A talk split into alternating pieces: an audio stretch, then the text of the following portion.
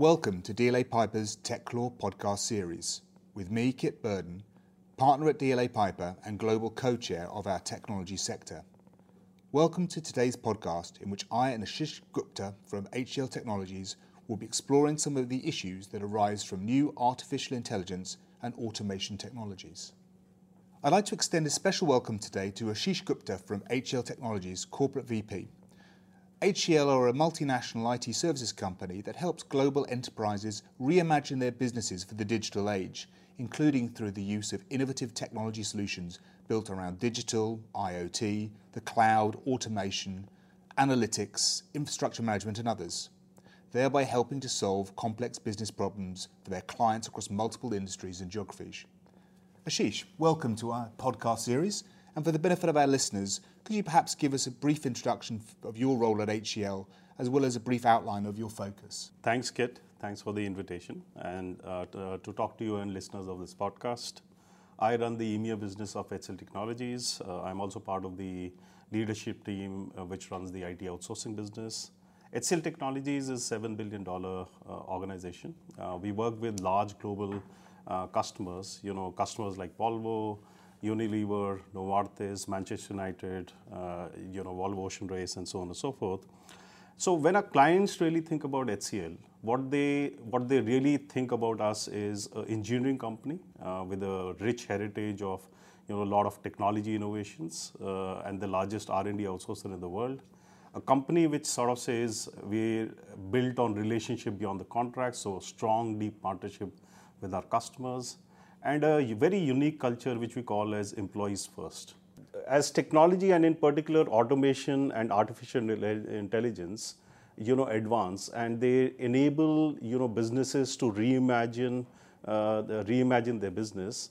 HCL has been building a lot of services in what we call as our mode one, two, three strategy to enable these clients to adopt these technologies to uh, to sort of uh, enable the business, right? Uh, and that then creates significant revenue, cost, service quality, scalability uh, in their in their offerings. So, Ashish, the markets which HCL Technology serves are obviously undergoing significant changes as we see this rapid pace of development of technology, innovation in business models, shift in sourcing strategies, and so on. And obviously, with the backdrop of a very uncertain political and economic climate. How do you see automation and artificial intelligence fitting in with this? And in particular, how do you think that they may be set to impact or indeed transform businesses and perhaps more widely products? services, and maybe even society itself. So, Kit, you will agree that the role of technology in the context of business has fundamentally changed. For the last 40 years, what technology is really delivered to enterprise is productivity, right? Over the next 40, 50 years, technology is going to fundamentally enable businesses to reimagine the business itself, right? Uh, products, markets, price, the context of the customer, service, uh, scalability, all these dimensions are going to get stretched and you know uh, evolute completely with the enablement of technology.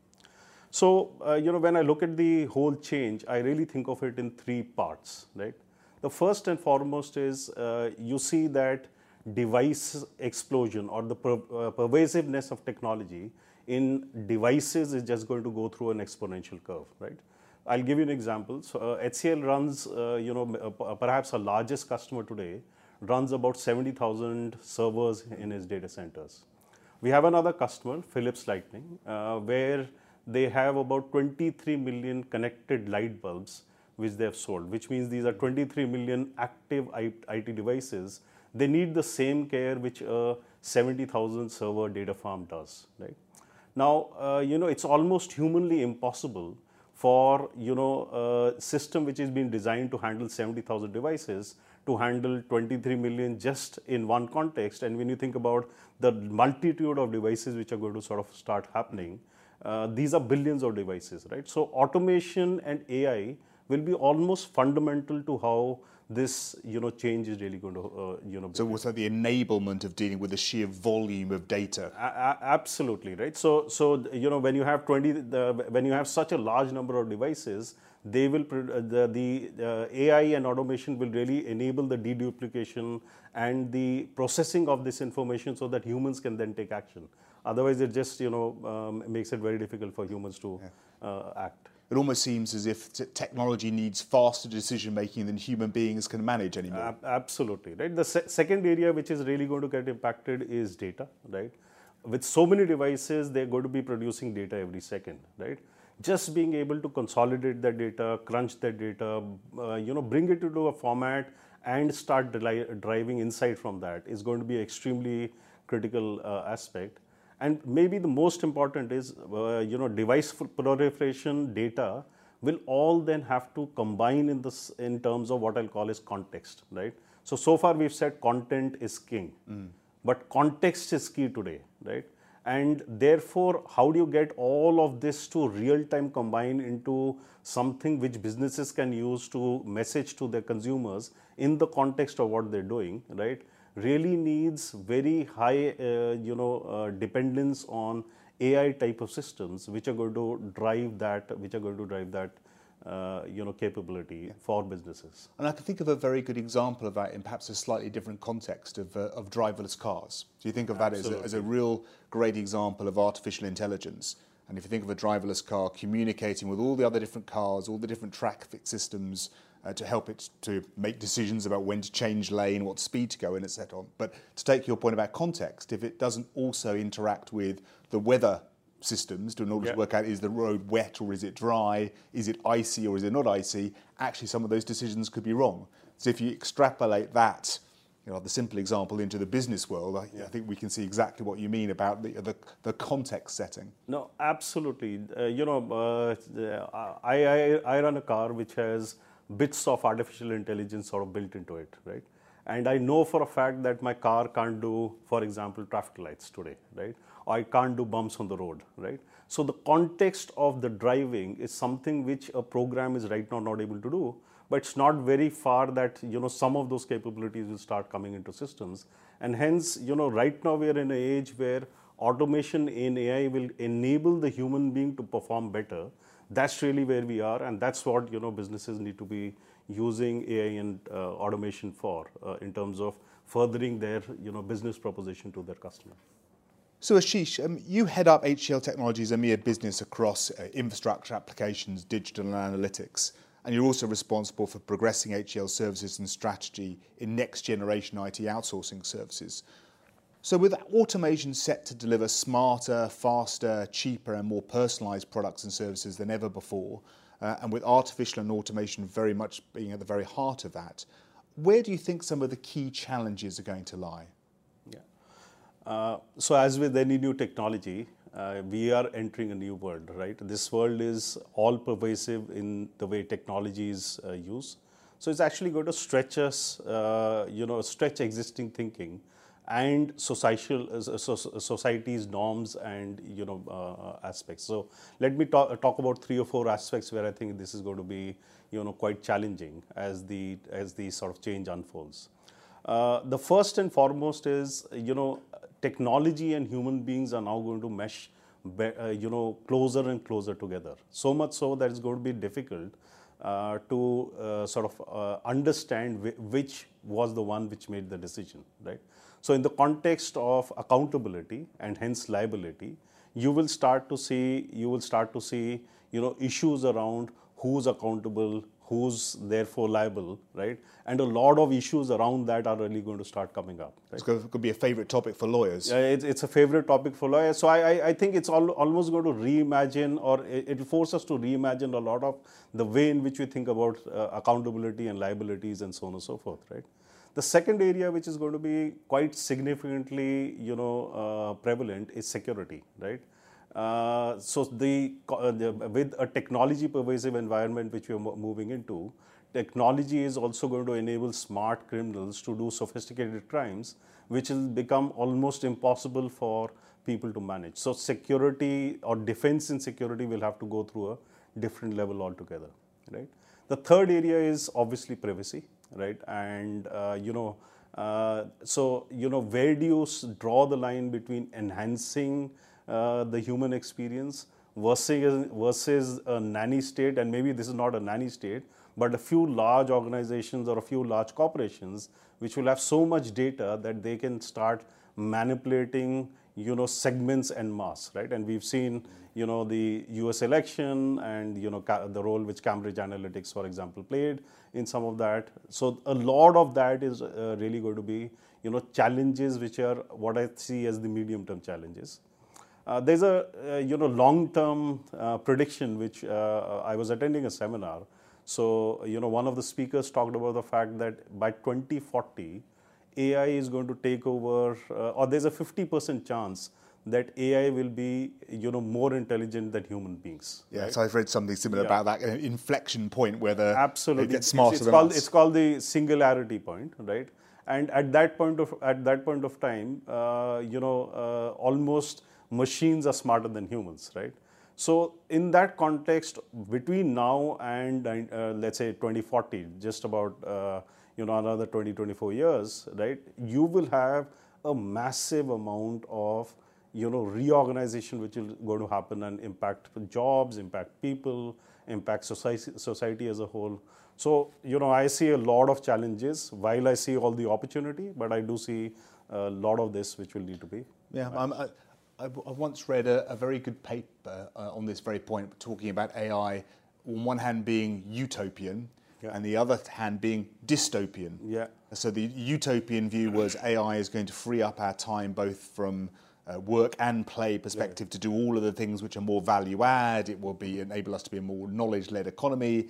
Everybody's going to be happier, better decisions to be made, health better managed, all of those wonderful things.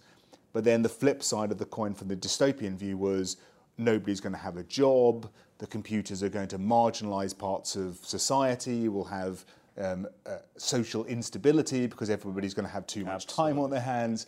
Yeah, those type of challenges, societal challenges, I think are very interesting ones to look at.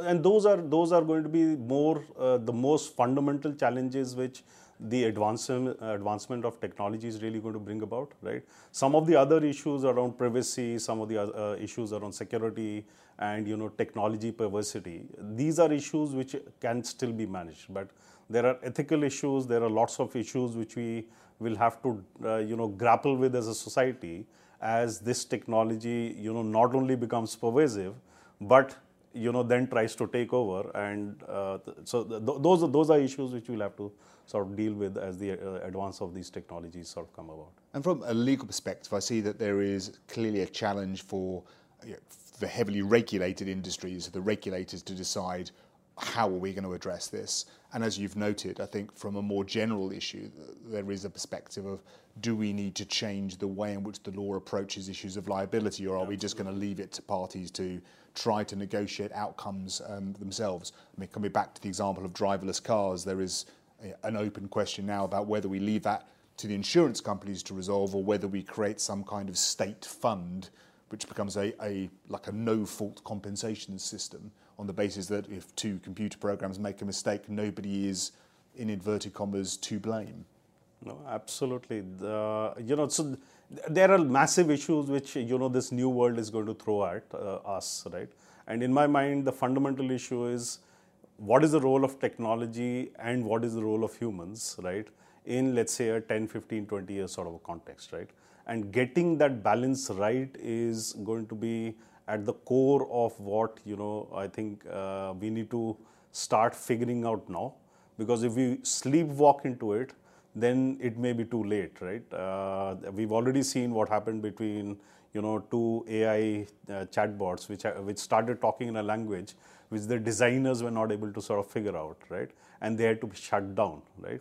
So these are all the issues which are going to start happening in the next uh, foreseeable future. And uh, just one more thing, uh, you know, I think most people underestimate this. Uh, you know, uh, in in some ways, uh, the this technology is widely prevalent. You know, kids in dorms can start, you know, coding a lot of uh, things around reinforcement learning, right?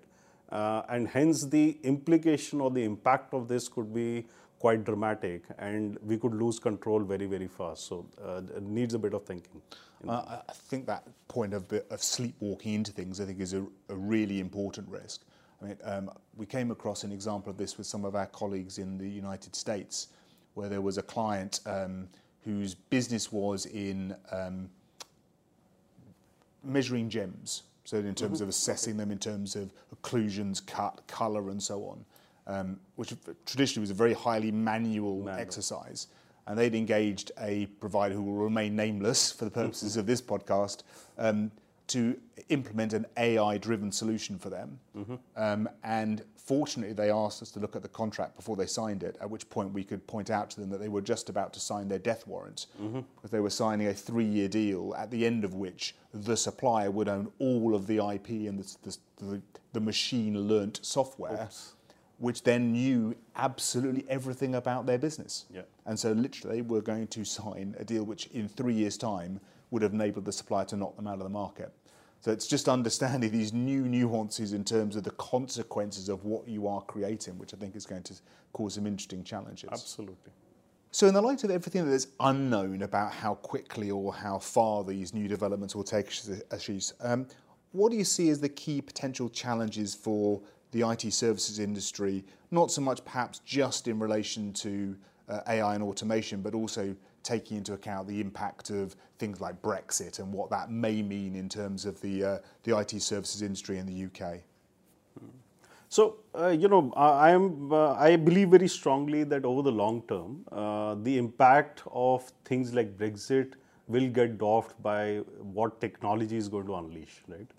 Uh, but in the short to medium term, I think there is going to be some significant challenges which the political, social environment is really going to sort of play, and Brexit is uh, precisely that, right? Uh, so, in my mind, you know, on one hand, the UK government is actually going to be forced to invest a lot more in creating an ecosystem where technology becomes another driver of the UK economy, right? But at the same time, you know, it's also going to lead to massive losses, right? And somewhere I feel that, you know, fear will start driving a lot of the social sentiment versus opportunity and dreams, right? And in my mind, that then starts to that then starts to make very difficult choices for you know politicians at the top in terms of what is it that they uh, you know will prioritize, right? And those are the those are the sort of aspects which are going to you know start driving a lot of the um, you know small to medium term type of issues. Uh, and that's what we really need to be careful about. Uh, yeah, um, and certainly we can see some signs of that. I think from obviously the research and development funds the government says are going to be made available for the technology industry and for R and D more generally, partially to try to offset the reduction in funding from uh, from. Europe for our universities, and trying to create London as a fintech hub, which obviously is going to impact upon the kind of developments that they'll um, undertake in relation to AI and automation. But then we've got the impact of perhaps not having so many skilled and experienced individuals coming across to help um, drive that innovation. Yeah. See, paradoxically, uh, paradoxically, actually, you know, uh, this path of a more open Britain or a Britain which is more connected to the rest of the world, right, is a path which uh, which will need uh, the UK to really connect quite extensively, right, uh, to the wider environment. but pressures inside the inside the country, right, especially with regards to jobs, right? Salaries, living standards, all of those are then you know issues which uh, you know will have to be dealt with over the next few years. And of course, the one interesting angle is uh, the relationship that we have with India. Because on yeah. one hand, obviously India as a trading partner with all our historical connections as well is is being identified as one of those countries that is a real priority for striking a new trade deal. So from that point of view, it may obviously bring our, our two countries much closer together. On the other hand, I can see that there are challenges in terms of you know, certainly asking questions of the traditional offshoring model where you have you know, highly skilled but also less expensive labour uh, based offshore, but now automation and AI enabling some more of that to be replaced with software rather than than personnel. So yeah. that's again, a, I guess, a challenge that HCL is going to have to try to address. Yeah, uh, so uh, you know, uh, uh, we've always been very automation and uh, you know automation centric. So when we really started this concept called remote infrastructure management, remote essentially meant doing things remotely, not offshore, right? And it meant automation and process, uh, you know, dependency as the lever through which things are going to get done, right? So and we are also one of the firms which is invested quite significantly in a, quite a large sort of local workforce. So I necessary, I think it's a necessary condition that in all the markets which HCL works, we have to be a lot more, uh, you know, local. We have to start, sort of invest in, you know, uh, some of the technology training which is, let's say, happening in schools, in colleges, and you know, develop that ecosystem as well. So you know, I, I think it's a uh, it, uh, it's something which has to be done uh, both locally and at the same time you have to recognize that there are skills and there is talent pools which are available you know in a lot of other geographies which will need to combine together to be able to produce an impact for our customers in the UK or anywhere in Europe. I mean, ultimately, would it be true to say that um, you'll end up being a solutions company rather than a services company. You're utilizing things like automation and AI to, to focus upon delivering the output to the client rather than thinking perhaps how it gets done. No, absolutely. So I am a very strong believer that we are uh, we are sort of getting to a stage as technology moves from what I say back end productivity to front end enablement. The relationships with our customers is going to change, right? Our relationships will have to become more outcome centric, right, rather than input centric. And as they become more outputs, uh, outcome centric, we will really have to have skin in the game to what our clients' impact on their markets is, right? And those are the type of vested relationships which we are very open and very comfortable in, in sort of investing. In fact, the Volvo relationship is based on a lot of what we call as vested sourcing principles, which enable us to, you know, keep the client business first and everything else comes later. So thanks, Ashish. That was a fascinating insight in terms of uh, the HCL view of automation and AI. Thank you, Kit. Uh, it's been an absolute pleasure talking to you. Right. Yeah. Uh, hope we do this more. Yeah, we'll see you again soon, Ashish. Thank you. Do look out for further podcasts from DLA Piper as we explore the influence of emerging technologies in business and wider society. The first six podcasts, two of which focus on the future of fintech, plus others exploring blockchain, artificial intelligence, cybersecurity, and crowdfunding, are already available for you to listen to on our website or may be accessed via the Apple Podcast app on iOS or SoundCloud, as well as other apps and services for Android or other phones. Thank you from me, Kit Burden, DLA Piper partner and global co chair of our technology sector. We look forward to speaking to you again soon.